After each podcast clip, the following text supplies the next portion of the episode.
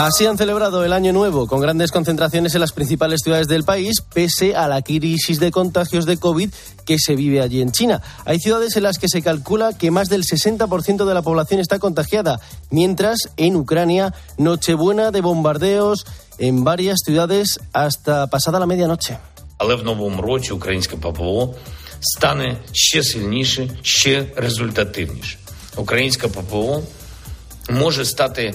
En su mensaje de fin de año, el presidente Volodymyr Zelensky ha asegurado que lucharán hasta la victoria y ha presumido de tener la defensa aérea más fuerte de toda Europa para defender a su país y al resto del continente. Y el Real Valladolid ha emitido un comunicado en el que condena cualquier forma de racismo tras los incidentes anoche con el jugador del Real Madrid Vinicius.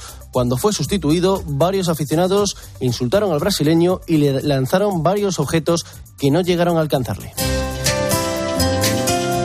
Y hoy en el espejo es día de, el día de Santa María, Madre de Dios, así que vamos a hablar de las cosas, de las ocasiones difíciles, mejor dicho, de las ocasiones difíciles en las que la Virgen intervino. Álvaro Real, buenas tardes. Buenas tardes y feliz año. Feliz año, feliz año, compañero. Epidemias, guerras, batallas, son muchas las ocasiones en las que la Virgen actuó. Sus hijos le pedimos ayuda y ella nunca nos abandona. Cinco de estas ocasiones.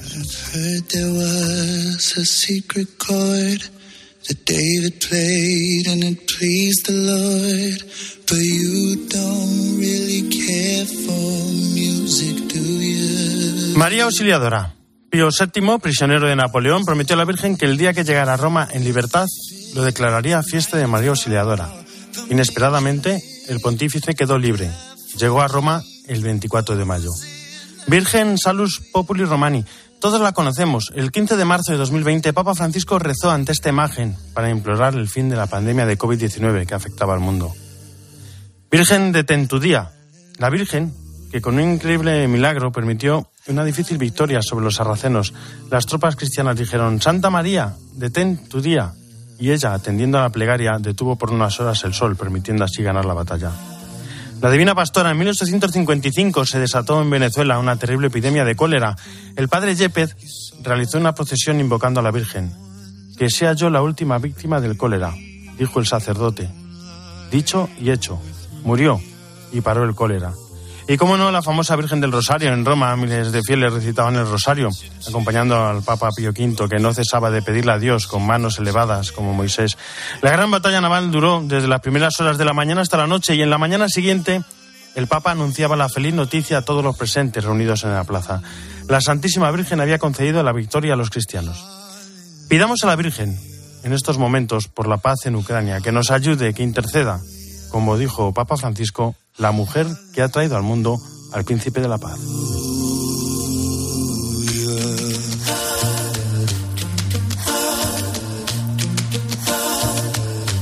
Jesús Luis Aquistán, buenas tardes y feliz año. ¿Qué tal Álvaro? Buenas tardes, feliz año. Pues mira, terminamos hoy precisamente la octava y mañana hasta el día 6 es antes y a partir del día 6 después de Epifanía, que es los días que discurren de Navidad. Hoy tenemos la solemnidad de Santa María Madre de Dios en esta Jornada Mundial de la Paz con el cual, bueno, pues hemos visto a los pastores en el Belén contando todo aquello que les han dicho del niño y dan gloria a Dios. Mañana tenemos a San Basilio Magno y San Gregorio Nacianceno, que son grandes estudiosos y grandes padres de la Iglesia. El 3 tenemos el Santísimo Nombre de Jesús. El 4 San Manuel González, el obispo de los sagrados abandonados. Y el 6 es la Epifanía del Señor.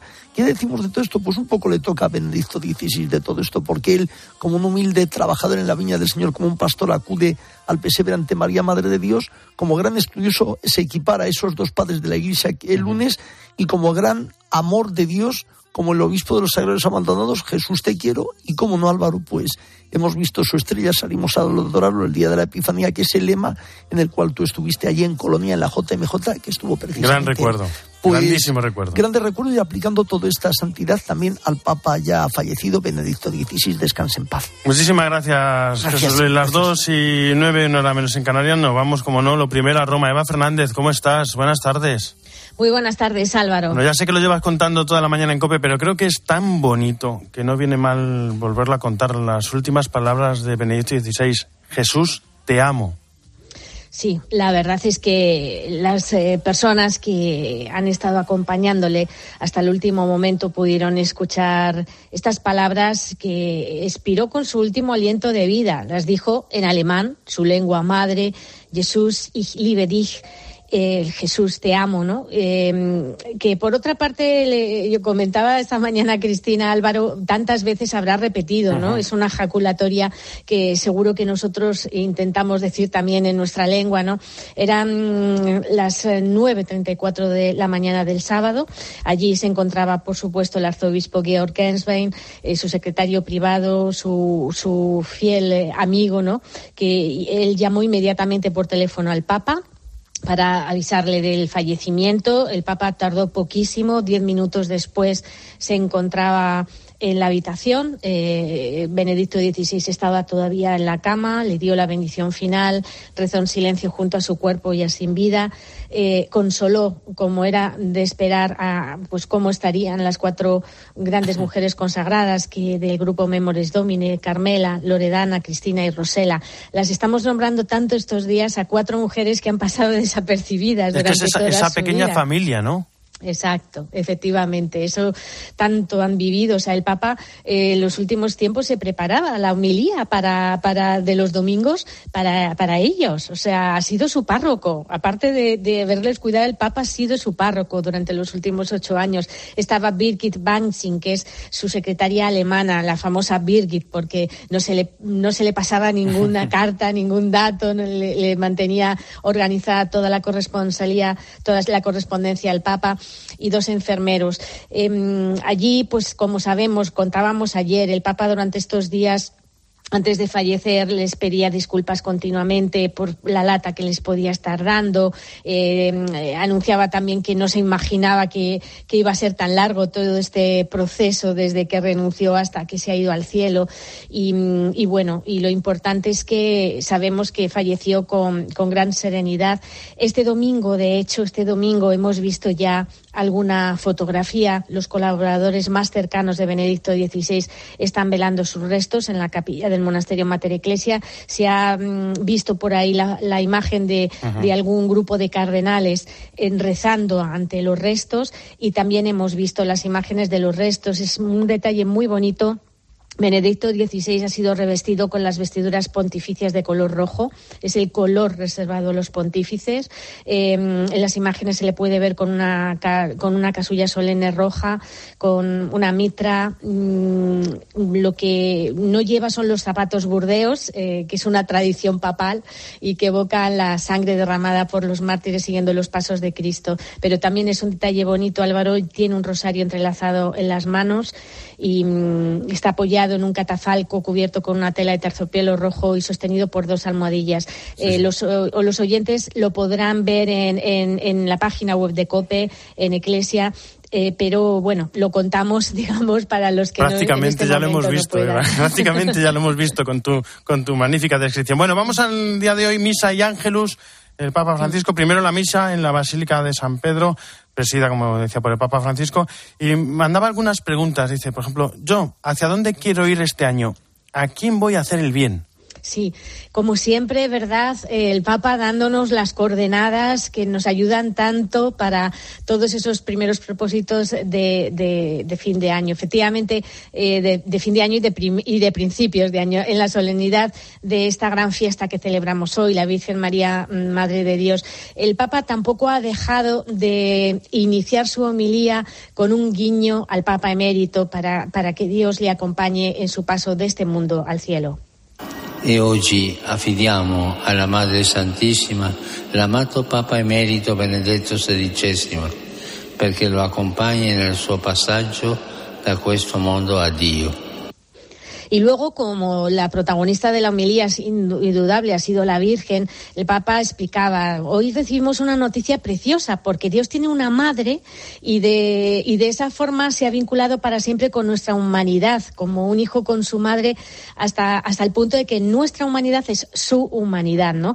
Y de esta forma Dios se hace cercano a nosotros, abrazándonos de una forma real y plena y nos expresa su amor, eh, presponiéndonos siempre a nuestro lado a la Virgen.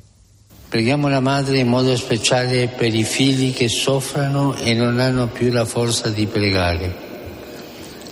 Recemos a la Madre de modo especial por los hijos que sufren y ya no tienen fuerzas para rezar, por tantos hermanos y hermanas afectados por la guerra en muchas partes del mundo, que viven estos días de fiesta en la oscuridad y a la intemperie, en la miseria y con miedo, sumergidos en la violencia y en la indiferencia. Por tantos que no tienen paz, aclamemos a María, la mujer que ha traído al mundo al príncipe de la paz. Y después, como un compromiso de todos para, para construir la paz eh, en esta jornada en la que, celebramos la Jornada Mundial de la Paz, el, Papa también nos ha invitado a dejarnos aconsejar por, por los primeros eh, que vieron a la madre con el niño, los pastores de Belén. ¿no? Y, y nos, eh, los, los, pastores nos ha puesto como ejemplo porque eran personas sencillas pero pendientes de, de los demás los pastores fueron y vieron, ir y ver, otro de los consejos del Papa. ¿Cuántas volte presi dalla fretta non abbiamo neanche il tempo di sostare un minuto in compagnia del Signore? ¿Cuántas veces por las prisas no tenemos ni siquiera tiempo para pasar un minuto en compañía del Señor, para escuchar su palabra, para rezar, para adorar, para alabar? Lo mismo ocurre con respecto a los demás apurados o atrapados por el protagonismo, no hay tiempo para escuchar a la esposa, al marido, para hablar con los hijos, para preguntarles cómo se sienten por dentro y no solo cómo van los estudios y la salud. Y cuánto bien nos hace escuchar a los ancianos, al abuelo y a la abuela, para mirar la profundidad de la vida y redescubrir las raíces. Creo que poco más ya podemos tenemos añadir, tarea, ¿verdad? Ya tenemos tarea para todo el año. Aprender a escuchar, aprender a ver, a mirar. Y tras la misa, en el Ángelus de hoy, la guerra, bueno, mejor dicho, la búsqueda de la paz, eh, la protagonista.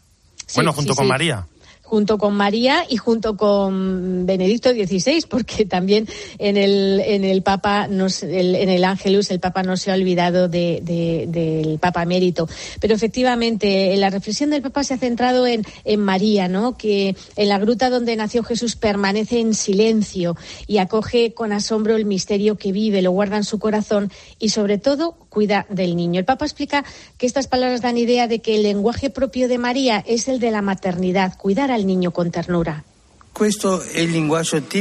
Este es el lenguaje típico de la maternidad, la ternura del cuidado. De hecho, después de haber llevado en el vientre durante nueve meses el don de un misterioso prodigio, las madres continúan poniendo en el centro de todas las atenciones a sus niños, los alimentan, los estrechan entre sus brazos, los acuestan con dulzura en la cuna. Cuidar, este es también el lenguaje de la Madre de Dios.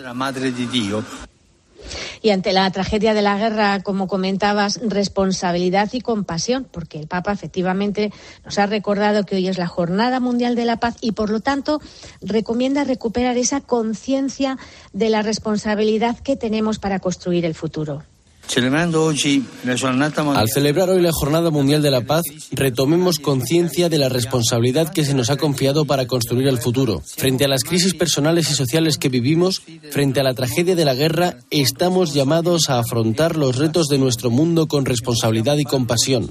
Y podemos hacerlo si nos cuidamos los unos a los otros y si todos juntos cuidamos nuestra casa común. Bueno, pues también tenemos una ayuda para vivir esta jornada de la paz tan atípica, ¿verdad, eh, Álvaro? Pues Porque ha quedado, digamos que en cierta forma camuflada por la marcha de fíjate, Benedicto. Fíjate si todo es atípico que no te he dicho ni feliz año. Muchas gracias, Eva. Pues es verdad. Feliz año. Feliz año, feliz año a todos los oyentes y nos seguiremos encontrando aquí en COPE. Aquí seguiremos. Un abrazo. Un abrazo. Real. En Mediodía Cope, El Espejo. Estar informado. Ha fallecido a las 9.34 de esta mañana Benedicto XVI. En la, en la radio, todo pasa en COPE. Saludamos a esta hora al cardenal Juan José Omeya, presidente de la Conferencia Episcopal. Sabía llegar al corazón de la gente. De la Conferencia Episcopal, su secretario general, don César García Magana. Nos mostró ¿no? esa, esa cercanía a España y ese Aquí está Fernando de Aro. Fernando. Es una vida marcada por el servicio, por José la Luis. Restán es director editorial y presidente de la cadena COPE. Ha podido hasta el último instante tener esta chispa de conciencia de ¿Te parece, José Luis? Vamos a saludar a Eva Fernández, nuestra corresponsal en el Vaticano, porque hay novedades. El próximo jueves será el funeral en la Plaza de San Pedro a las nueve y media de la mañana, presidido, por supuesto, por el Papa Francisco. En la radio, todo pasa en COPE. En Mediodía COPE, El Espejo. Estar informado. Y seguimos recordando a Benedicto XVI, como decía anoche el Papa Francisco en el Te Deum, un Papa bueno. Carlos González Charlie, ¿cómo estás? Buenas tardes. ¿Qué tal Álvaro? Muy buenas tardes. La fe, en efecto, crece cuando se vive como experiencia de un amor que se recibe y se comunica como experiencia de gracia y gozo. Algo se muere en el alma cuando un amigo se va.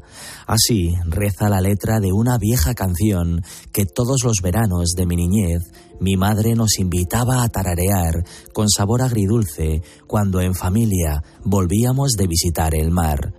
Y lo recuerdo casi 30 años más tarde, con el brillo que desprende un adiós emocionado y con la devoción con la que se guardan las mejores escenas de nuestra vida.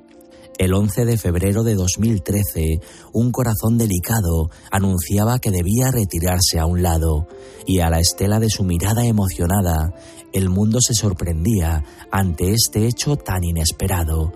Por la edad avanzada ya no tengo fuerzas para ejercer adecuadamente el ministerio petrino, susurraba un servidor de Dios denominado Benedicto XVI. Así, con la crudeza con que embisten los planes rotos, brotaron algunas sombras que pretendían silenciar todo el bien que aquel anciano de 85 años había regalado a esta frágil tierra. Y en medio de esa tempestad, el cielo, hoy, ha dejado caer un pañuelo de silencio. Era la hora de partir el Papa emérito Benedicto XVI ha partido a la casa del Padre, a su encuentro más especial con el amado, una despedida lenta, escrita con los acordes de la ternura, del servicio y del amor, e igual que una vez dijo adiós, hoy dice hasta pronto, porque alguien que deja su lugar a otro, consciente de no estar en condiciones de desempeñar su labor con la fuerza que requiere, es un ejemplo de generosidad, porque la libertad de renunciar no es menos sagrada que la de amar. Benedicto XVI ha decidido hacerse pequeño y dejarse mecer por los brazos de Dios, asintiendo con el peso de sus 95 años, como el día que la sala de las lágrimas escuchó por vez primera su nombre y le despojó de todo para únicamente amar y servir con las sandalias del pescador.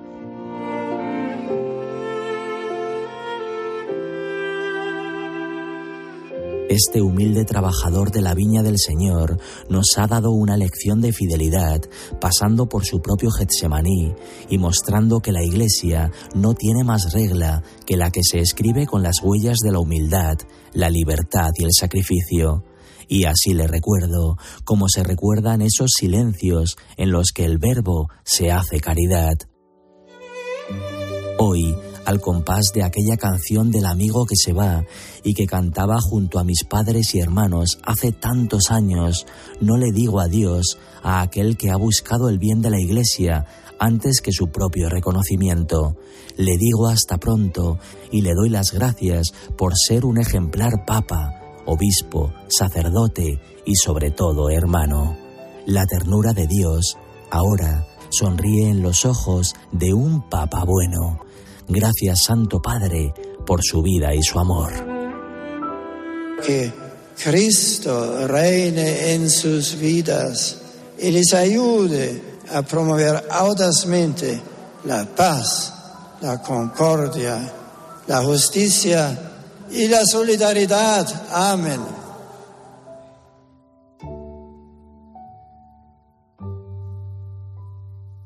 Muchas gracias, Charlie Cope. Estrenará mañana, lunes, un podcast original dedicado a Benedicto XVI. Su título es Benedicto XVI, el Papa de la Tormenta, es una producción compuesta por cinco episodios que repasan la vida del Papa alemán.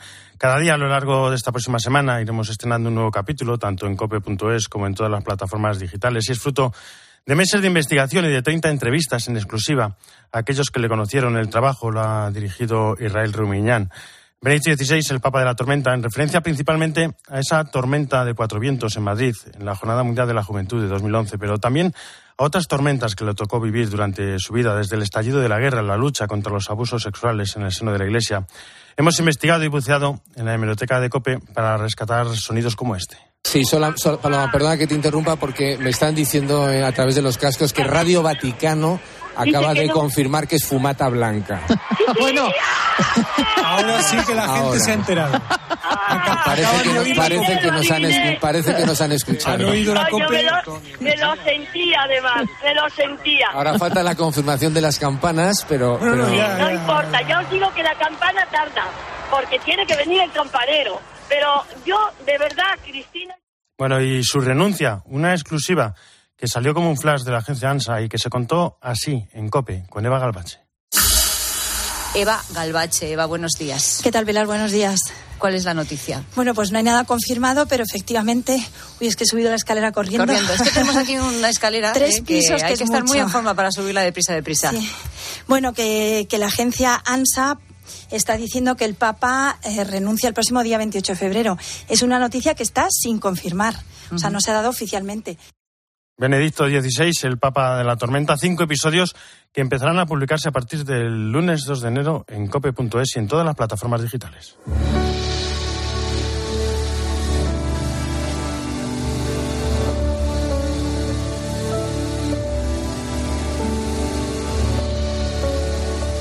Nos vamos Hispanoamérica desde Buenos Aires. Esteban Pítaro, ¿cómo estás? Feliz año. Feliz año, Álvaro. ¿Cómo estás vos? Bien, bueno, termina el 2022, comienza un nuevo año. ¿Qué dejamos atrás y, sobre todo, dónde tenemos que poner especial énfasis en nuestras oraciones por la paz en el continente americano? Bueno, la, paz es una artesanía, ¿no? Como nos vienen recordando eh, los papas, eh, Benedicto XVI, como nos recuerda eh, Francisco. Entonces, en el que dejamos y en lo que viene hay un punto de encuentro, ¿no?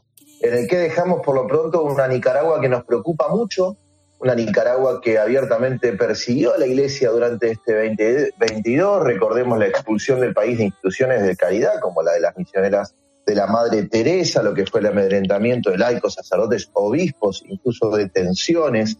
Ahora, pensando en, en, cómo Benedicto XVI colaboró y fue colaborando en esta artesanía de la paz en la región, leía, por ejemplo, Álvaro estos días lo que fueron, lo que eran sus mensajes eh, al gobierno nicaragüense por lo pronto recibiendo eh, a los embajadores, ¿no? Una artesanía de la paz, por un lado marcando límites donde había que marcar, pero por otro lado elogiando donde había que elogiar, viviendo el mismo espíritu de Francisco de que todos caminamos juntos y tenemos que caminar juntos en este camino de la construcción de la paz, algo parecido a lo que eran sus mensajes para acompañar los anhelos de la iglesia colombiana que buscaba la paz cuando la paz parecía una utopía, una paz que en Colombia terminó de, de alguna manera de, ver y de vivir Francisco, pero el pontificado de Benedicto XVI unido de Francisco nos muestran caminos de paz en el cual todos tienen que caminar juntos, un camino que este 2023 nos tiene que llamar a prestar mucha atención, además de Nicaragua, por, por supuesto, lo que es Venezuela. No nos olvidemos de Venezuela, una Venezuela que tiene que recuperar un camino de progreso conjunto.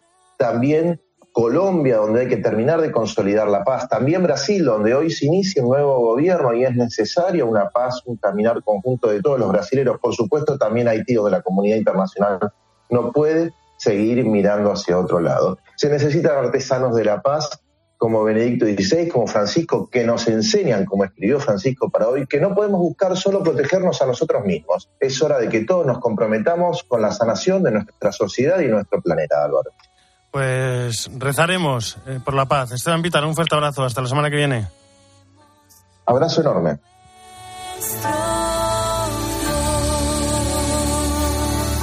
Y en la producción José Luis Aquistán, el control técnico Natalia Escobar y en control central Luis Ángel González. Ya saben que el espejo no termina, sino que gira y ahora nuestro reflejo se abre hacia Mediodía Cope con toda la información nacional internacional que nos trae Guillermo Vila. Guillermo, buenas tardes, feliz año nuevo. Feliz año nuevo, Álvaro. Pues efectivamente, vamos a estar de nuevo enseguida en Roma a contar la última hora sobre lo que está pasando tras el fallecimiento de Benedicto XVI y tendremos tiempo de contar algunas de las novedades que nos vamos a encontrar, por ejemplo, en el supermercado si vamos hoy a la compra. Enseguida, todo en Mediodía Cope.